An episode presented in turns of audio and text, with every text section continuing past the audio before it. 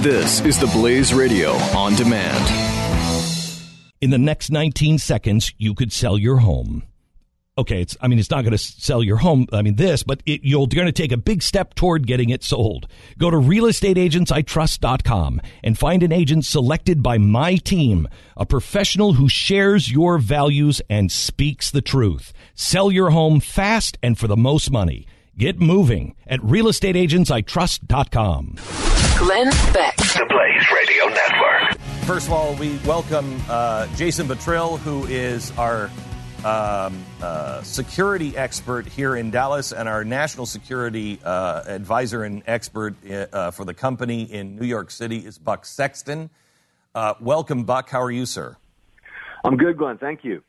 And Jason is here. Jason was a military intel guy, Army intel. Oh, how dare you! Oh, no better than that. That's man fighting words. It was Navy. Oh my gosh, even worse. It was Air Force. It was Air Force. Okay, so anyway, he did intel. Buck is a former CIA agent who used to brief the president. And Buck, I saw you last night on CNN, and I have to tell you, I didn't know my blood pressure could go up that high. As you were talking about what was happening in Nice, listen, America, to what the exchange was about. And I do disagree with Mr. Sexton, because the fact is, and I'll say this to you, Buck, directly, the vast majority of ISIS's victims are Muslim, not us, not the West. I'm fully aware of that. I mean, no one disputes that. They're coming after us. They're not coming after us more than they're coming after each other. I was referring to the Islamic State, which very clearly through its external operations arm, which has been at work, by the way, for a number of years now, along with Al Qaeda in the Arabian Peninsula, which until recently was considered the most virulent and deadly of the jihadist terrorist organizations for this kind of external plotting. They're continuing to do this. Of course they're killing Muslims. They're killing Muslims in Turkey, in Saudi Arabia, in Iraq. I've actually seen some of the handiwork of what they've done in places like Iraq and Afghanistan. But the people who are doing this is to pretend. Hang on, Buck. But the people who are doing it, they can consider themselves Muslim as well, even though the victims are Muslim. I'm not getting into a theological discussion. I'm trying to just focus on the counterterrorism. No, but she's saying that the people who it's being perpetrated against are Muslim, but the attackers can be Muslim as well. Right, but I have to say I don't understand why that's being directed at me. By no means did I say that wasn't the case or it wasn't true. So I don't understand why that's being directed at me. I'm merely saying. You said they're coming after us. They're not just coming after us. Yes, they are, in fact, coming after us. So I need to sit here and talk to you about all the terrorists. But they're mostly going after each other. They're when going after us, Shia. I'm referring to America Turkey, and Europe and the West DACA, and all peaceful Muslims and everyone around the world who doesn't believe that strapping a suicide vest on because you're disaffected, because you have some belief that somehow this will take you to a place of paradise and virgins, whatever the case may be, everybody who isn't on that team is on my team. This notion you have in your head that when I say us, I'm referring to what? Republican Americans? I was in the counterterrorism center of the CIA. Americans. I was working with foreign allies all over the world to try and stop these kinds of attacks. So you're making an implication that's preposterous. And I have to be honest with you, after this sort of an attack happens, there is this knee-jerk reaction that we see from people who are center to left of center, constantly trying to sort of wrap all this around the bad rhetoric of people who want to speak openly and honestly about terrorism. We're just trying to empower the moderates from within Muslim societies. We're trying to empower our allies in countries that we do work with in the Muslim world and outside the Muslim world to stop people from getting mowed down at a celebration of a national holiday. That's it. Which include other Muslims. Yeah, I've said that four or five times already. By the way, stop it. I can't take it anymore. Gosh. This is a professor from Georgia State University. Again, a professor from a university. Why wouldn't Buck Sexton say it 5 or 6 times? He obviously doesn't believe if this doesn't stop, we, and I mean all those who don't think that we should strap a suicide vest to our chest, we're all dead. We're all dead. Do we understand that yet? This is coming to America soon. Buck? Glenn, I have to tell you, the context for that one exchange is also relevant. We had just finished one segment where I had listened to people who are terror experts, whatever that may mean. I'll leave it to others as to how expert people are based on what they say. Where the entire focus, Glenn, we have now over 80 people mowed down and killed. How much questioning do we have to do about whether this was a jihadist attack. I mean, they're going to sort of pretend that they can't tell the motive. Even if they find a signed confession or a martyr video somewhere, we're still going to be told that we don't know what the motive is. But all I heard about from these so-called terror experts was, well, France does a bad job of assimilating Muslim minorities. Oh, shut up. You know, that's where, and also Republican rhetoric inflames the Muslim world and creates, I mean, it's because Donald Trump tweets something, you're going to strap on a suicide vest or drive a truck into a crowd of people, men, women, and children, and mow them down by dozens at a time. Well, if you could say that, a problem. If you could say that, then we should all be strapping suicide vests to our chest over the things that Barack Obama has said about Republicans, conservatives, Christians, Tea Partiers, and we're not doing that. Jason, you have watched this for a long time, and Buck, I want you to ring in on this. This is they've said that they've been saying do this very thing. Mm. Except this most likely wasn't a lone wolf because of what was in the van. The profile doesn't fit. It's very confusing at the moment. So what we know about the attacker was what they're saying initially is that he's a lone wolf, which I personally hate the term. I think it's a way to lessen the fact that these terror and jihadist groups are active. And it's a political term, and I hate it. He was radicalized. This guy was most probably, my gut says, not alone. My gut says this was probably a rushed attack.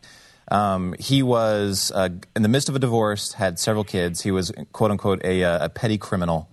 But he was able to acquire a large truck that was filled with grenades, explosives, and weapons.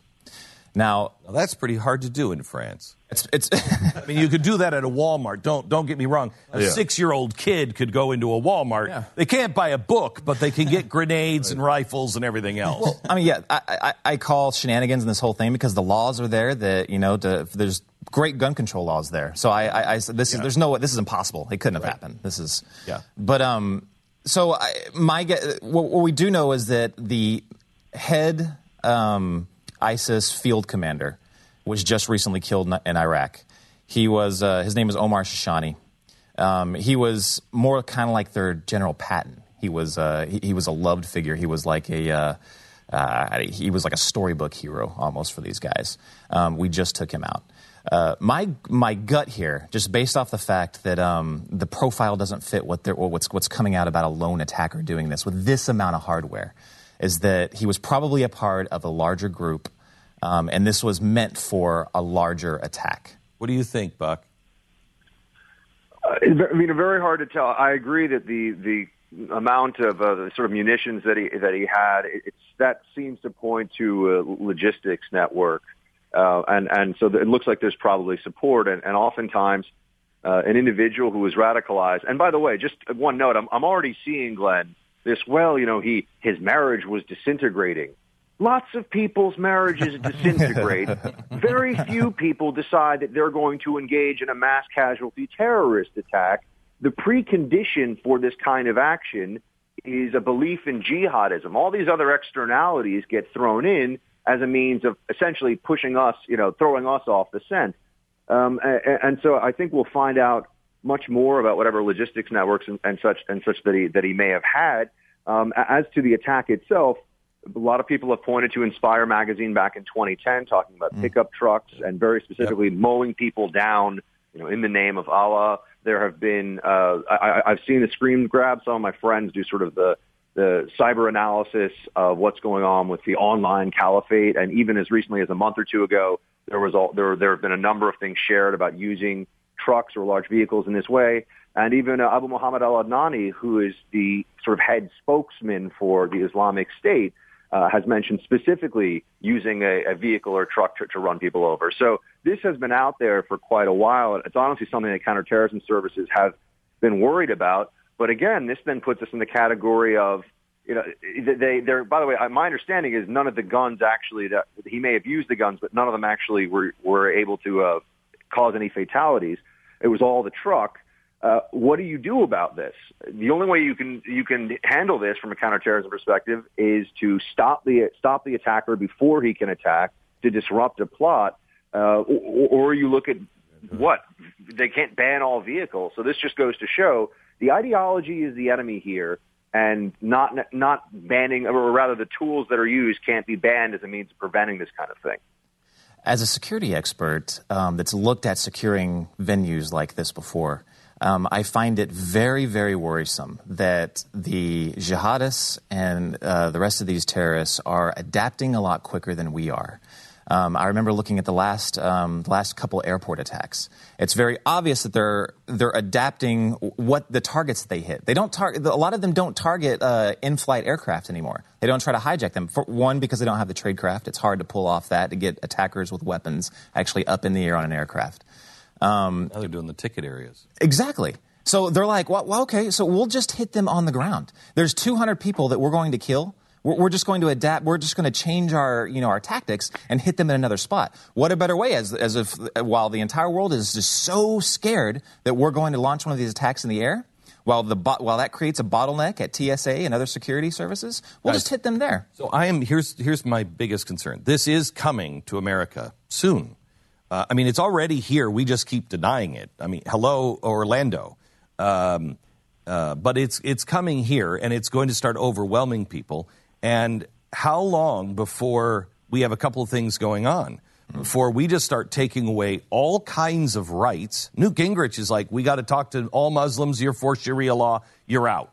Well, okay, like you're going to answer yes to that question when they come. Ridiculous. We're now talking about Japanese internment camps, basically.